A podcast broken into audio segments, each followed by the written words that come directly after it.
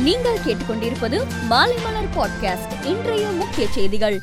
ஐந்து மாநில தேர்தலில் காங்கிரஸ் கட்சி படுதோல்வி அடைந்ததை அடுத்து கட்சியில் சீரமைப்பு நடவடிக்கைகள் எடுக்க வேண்டும் என்று பல்வேறு மாநில காங்கிரஸ் மூத்த தலைவர்கள் கூறி வருகிறார்கள். செயற்குழு விரைவில் டெல்லியில் கூடும் என்று எதிர்பார்க்கப்படும் நிலையில் சோனியா எதிர்ப்பாளர்கள் ரகசியமாக கூடி ஆலோசனை நடத்துவதாக தகவல் வெளியாகியுள்ளது. பஞ்சாப் சட்டசபை தேர்தலில் காங்கிரஸ் கட்சி தோல்வி அடைந்ததை அடுத்து முதல்வர் சரண்ஜித் சிங் ராஜினாமா செய்தார். அவர் தனது ராஜினாமா கடிதத்தை ஆளுநரிடம் வழங்கினார். இதையடுத்து புதிய அரசு அமையும் வரை காப்பந்து முதல்வராக நீடிக்கும்படி சன்னியிடம் ஆளுநர் கூறியுள்ளார். பஞ்சாப் மாநிலத்தில் ஆம் ஆத்மி கட்சி தனிப்பெரும்பான்மை பெற்று ஆட்சியை கைப்பற்றி உள்ள நிலையில் பகவந்த் மான் வரும் பதினாறாம் தேதி முதல்வராக பதவியேற்க உள்ளார். பதவியேற்பு விழாவில் கட்சியின் ஒருங்கிணைப்பாளர் அரவிந்த் கெஜ்ரிவால் பங்கேற்கிறார்.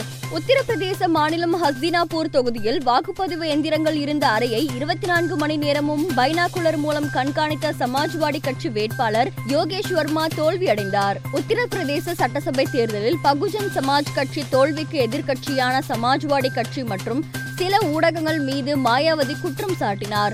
சமாஜ்வாடி கட்சி ஆட்சிக்கு வந்தால் மீண்டும் உத்தரப்பிரதேசத்தில் காட்டு தர்பார் திரும்பும் என தங்கள் ஆதரவாளர்கள் மத்தியில் அச்சம் ஏற்பட்டதால் அவர்கள் பாஜகவுக்கு வாக்களித்திருப்பதாகவும் மாயாவதி கூறினார்.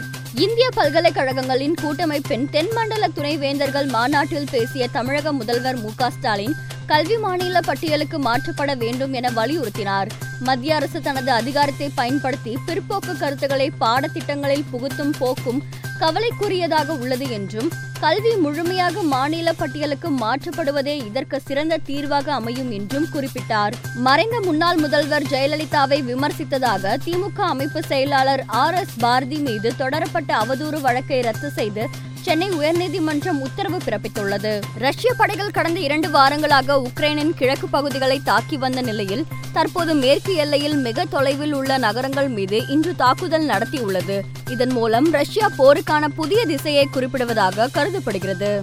உக்ரைனை ஐரோப்பிய ஒன்றியத்தில் சேர்க்க வேண்டும் என லித்துவேனியா அதிபர் வலியுறுத்தியுள்ளார்.